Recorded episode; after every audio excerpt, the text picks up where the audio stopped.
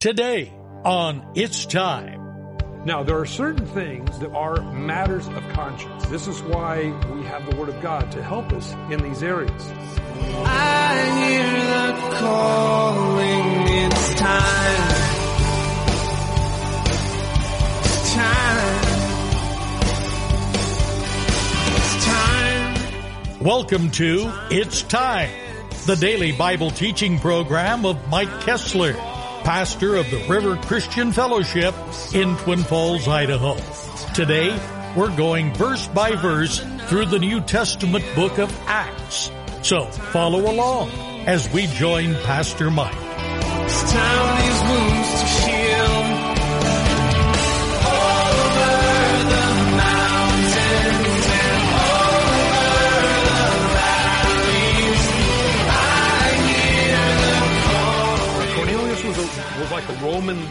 Guard centurion kind of guy. So not only was he a Gentile, but he was an enforcer of the Gentiles. That was like the worst of the worst.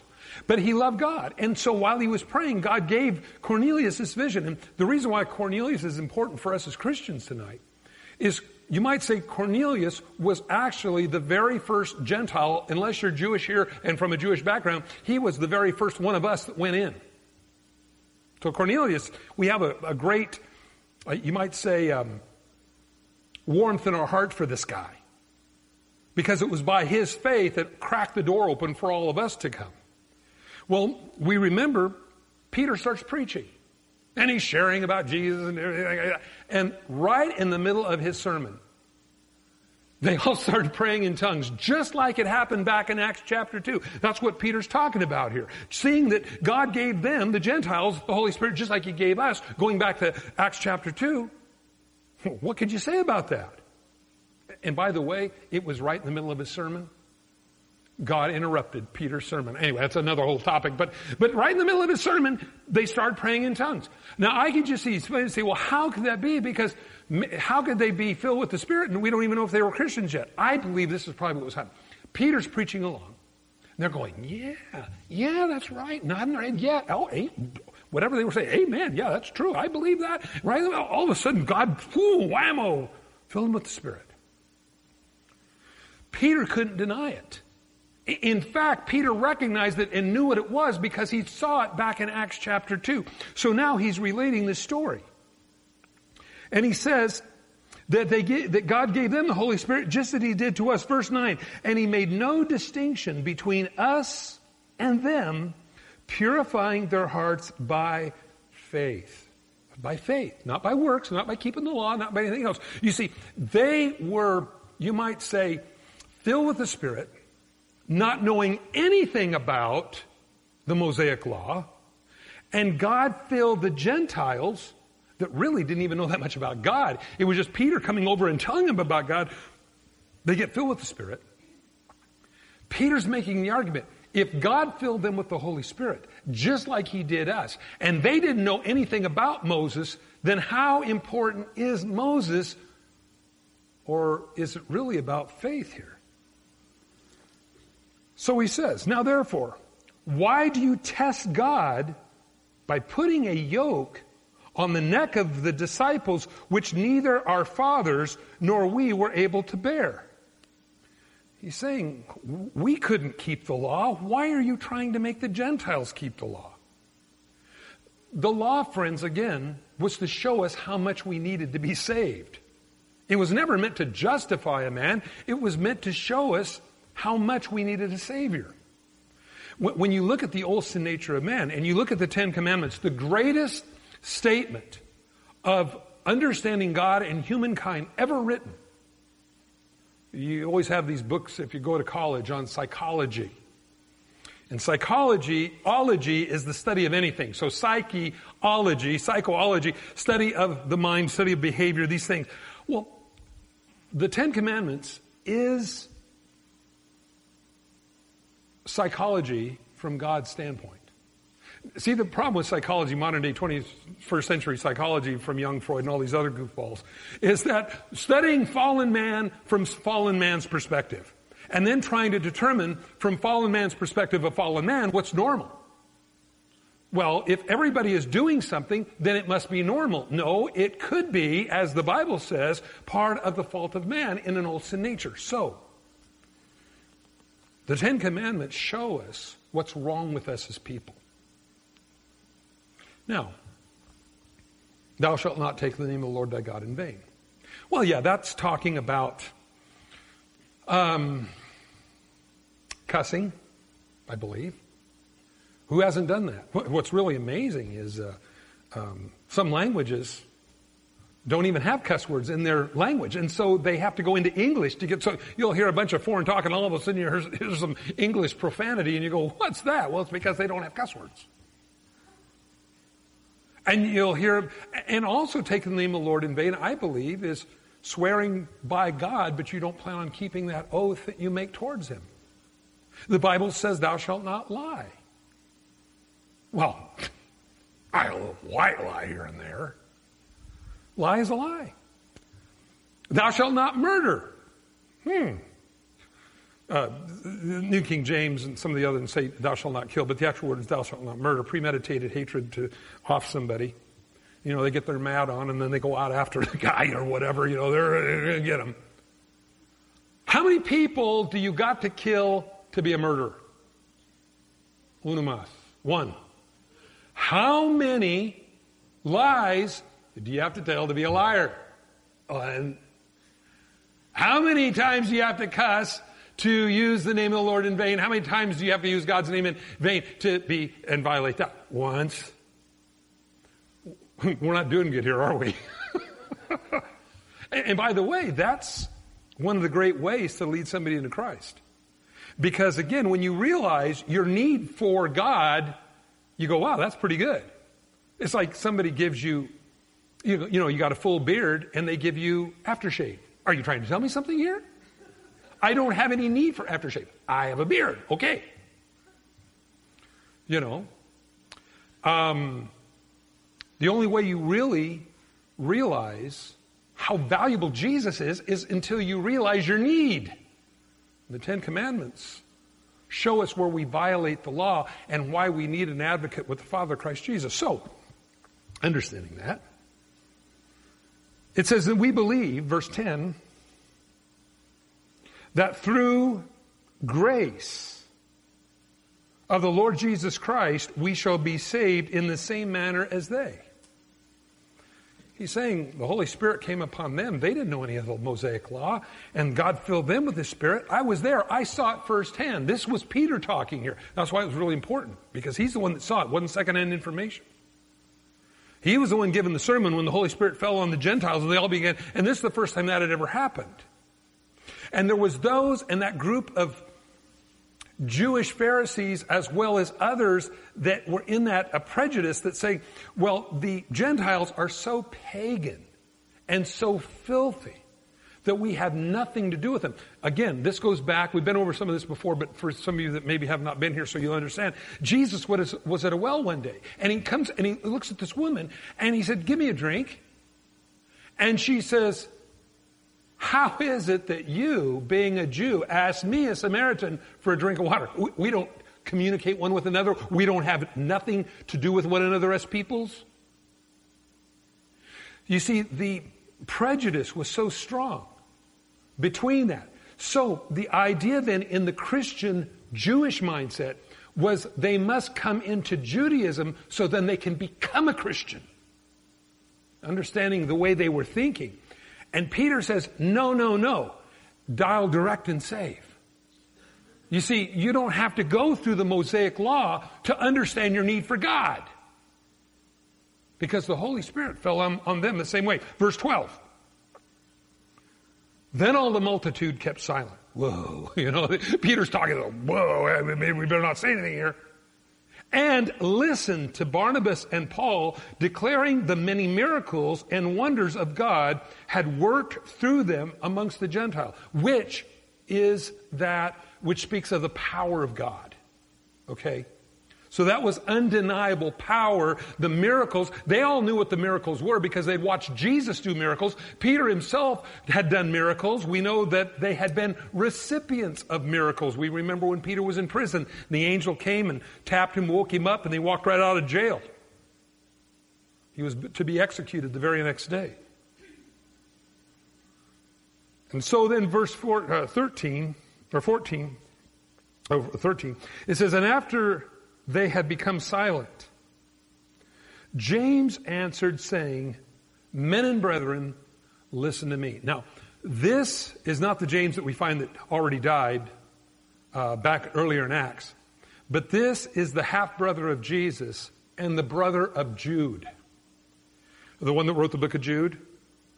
And most people believe that he was the, you might say, the pastor of the church at Jerusalem.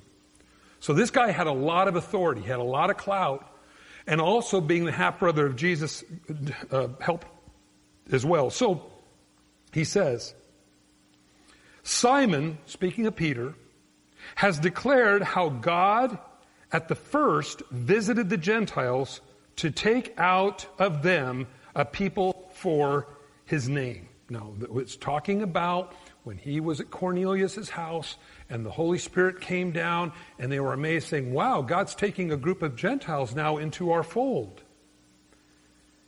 And which this is the words of the prophets agree, just as it is written.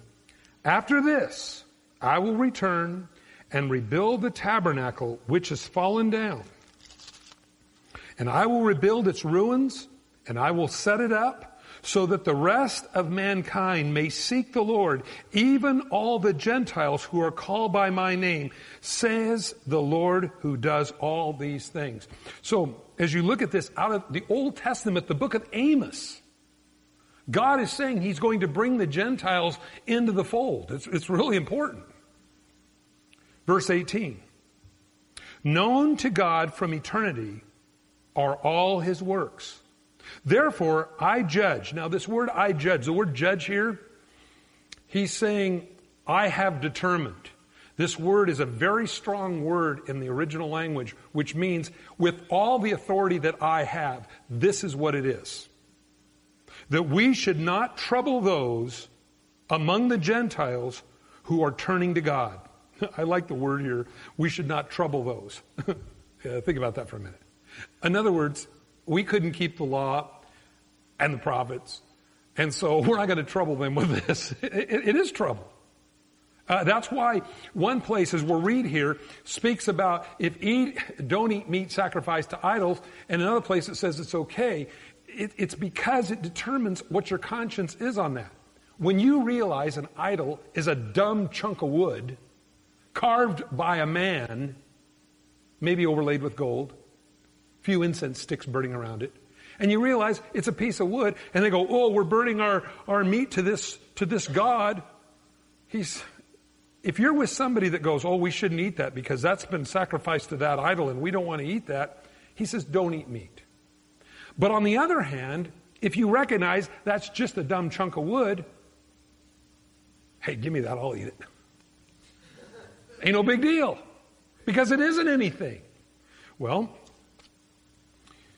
he says, known from God from eternity all of his works. Therefore I judge that we should not trouble those from among the Gentiles who are turning to God, but that we write to them to abstain from things polluted by idols, from sexual immorality, from, from things strangled, and from blood. For Moses had had, excuse me, for Moses has had throughout many generations those who preach him in every city, being read in the synagogues every Sabbath.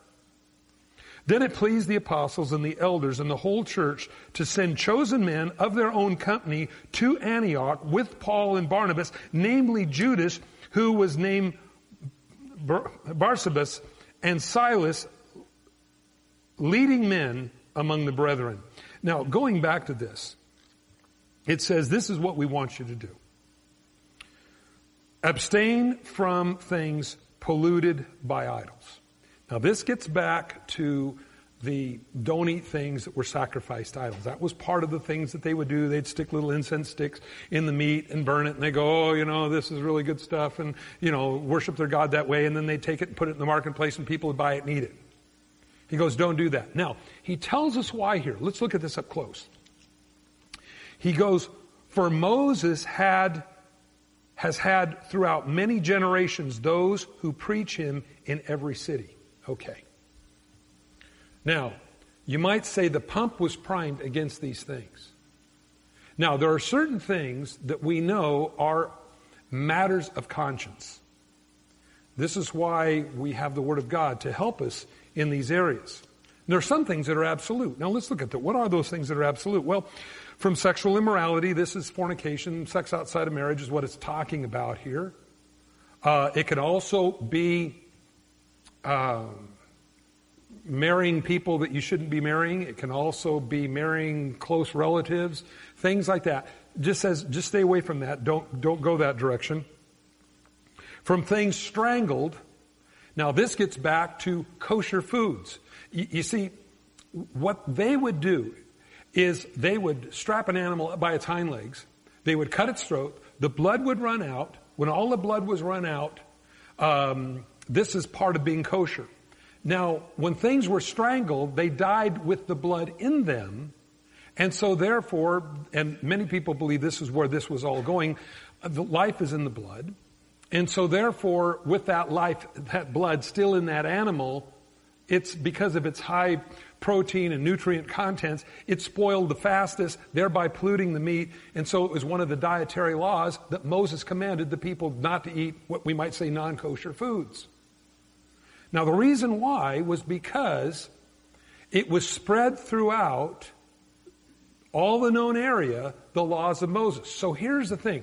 For the sake of, of um, continuity, in other words, here's Christ, the fulfillment of the law, and because Moses had already laid down a lot of these laws that were there, kosher foods and these different things, follow along in that because it will be the best for the promotion of the kingdom of heaven. Now, as we get farther up, we're going to see this moderate a little bit as the church became stronger because you might say the Gentile church became stronger, where Paul then says, if eating meat offends somebody, don't eat meat. This is essentially what this is about, what we're reading. But if it doesn't offend you, if you realize it's just a chunk of wood, not a problem. Now, that is outside the body. Now, when it comes to immorality, of course, those are the only sins that you sin with yourself. Every other sin, the Bible says, is outside the body. But immorality is something that we do to ourselves. Now, you say, but I like it. Well, you probably do. Um, but that doesn't mean necessarily it's good for your whole being. Your flesh might like it, but you don't know what damage it's doing to your mind. You don't know what damage it's doing to your spirit. You see, oftentimes we talk about that at communion time where we say that God, that the, by His stripes we're healed and we hold the bread in our hand and the bread represents uh, God's healing for us. And we think about that and the bread for our healing isn't necessarily because we feel like we're coming down with a cold or we need to be uh, uh, prayed over because we have a fever. Sometimes it's emotional. Sometimes it's psychological. Sometimes it's our ability to love and to be loved. Because a lot of times people, when they're involved in a relationship with somebody else, they flash back to the person that maybe the first time they had a relationship with or some other thing, and it ruins the relationship. And so thereby you cheat yourself, and also because you can't fully give yourself to this other person because you're flashing, man.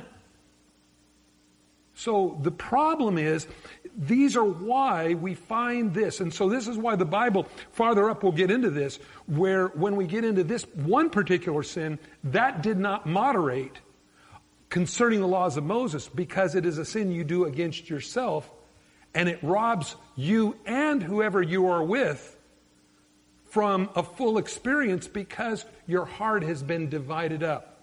The Bible says the two shall become one flesh. And when there's not the, you might say the bands of marriage to secure that, you've given your heart away to so many places and pieces and things, you're fragmented. You say, but Mike, that's, Yeah, that describes me. The good news is, for this reason Christ died. And the Bible says you can be healed. Now, this is a great promise that God gives us. Because the healing that God offers us is not just psychological, but it is in all ways our ability to love and to be loved. And sometimes people transpose the love of a person to God. Well, when I'm around this person, I feel all tingly. Well, anybody here that's married, you know that tinglies don't last forever. They're good for a while, but they don't last. And a lot of times we become tingly junkies. Well, as long as I'm with you, I have tinglies. And then as you begin to really know the person and it begins to set in, you go, hey, ah, wow, you're weird. And so,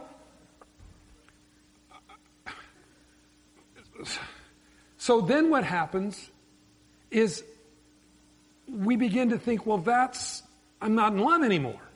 So we find somebody else to have tinglies around. And they're back. I'm 13 again. Yes. Listening to my Beatle record. You get the idea.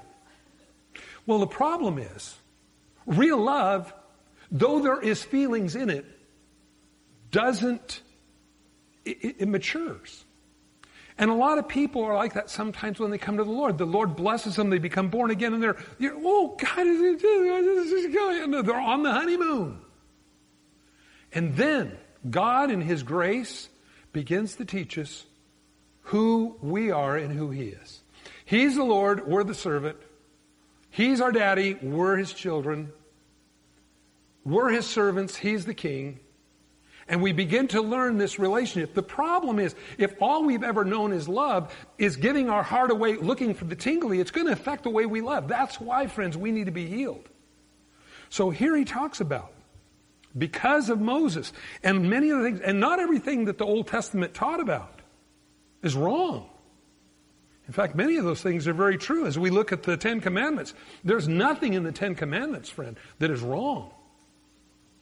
That's the way we all should live. That should be our desire or our design that we, that we do this. Now you say, well, Mike, what about then about the keep the Sabbath day holy? Well, that was between God and the nation of Israel. But we all know what, what that was all about. Jesus said, Sabbath was not made for God. That was one of the Ten Commandments that was made for you. That you would take a day off a week, whatever day that might be, and enjoy the blessings of God so you don't just have life in your review mirror. It all goes by so fast. And you say, well, where did the years go? Where did the time go? I never had any fun. It's because you never stopped, the old saying, and smelt the flowers. Well, the Bible made a law that you would do that. Remember one day and keep it holy. Jesus went on to say that he was Lord of the Sabbaths. And then he explained what that Sabbath was all about, that it was made for you. See, God doesn't care what day you take off, but that you would take a day and thank him for the things that he's given you, not always trying to get more, and more, and more, more, more better, heavier, more parts, but rather God would say, enjoy what I've given you. The second thing it tells us as well. Six days thou shalt work, and the seventh you rest. It also tells us that we can't be lazy. See, a lot of people don't want to work any day of the week. I'm taking them all off. well, that's a problem because that's not good for you. We must be about our Father's business. So, it tells us here Moses had throughout many generations those who preach him in every city, being read in the synagogue every Sabbath. People knew basically what God. So the idea was then, so looking at this again, to abstain from things polluted by idols, from sexual immorality, things strangled, of course, the kosher thing, and from blood. Because many of the cults drank blood. In fact, many of the cults still do in the occult. They'll drink blood. This was forbidden because life was in the blood, and out of respect for Jesus' blood on the cross for us, we don't do that. Now, next week we'll get into the letter that they put together to help this church understand that it's not by the law of Moses that we're saved, but it's through Jesus Christ and what he did for us on the cross. Thanks for joining us on It's Time as Pastor Mike teaches verse by verse through the Bible. If you've missed a program or would like to catch up, you can do so by getting it from the It's Time podcast in the iTunes Store or by downloading it from the It's Time website at theriverchristianfellowship.com. On behalf of Pastor Mike and the rest of us here at the River Christian Fellowship, thanks for listening and tune in next time for It's Time.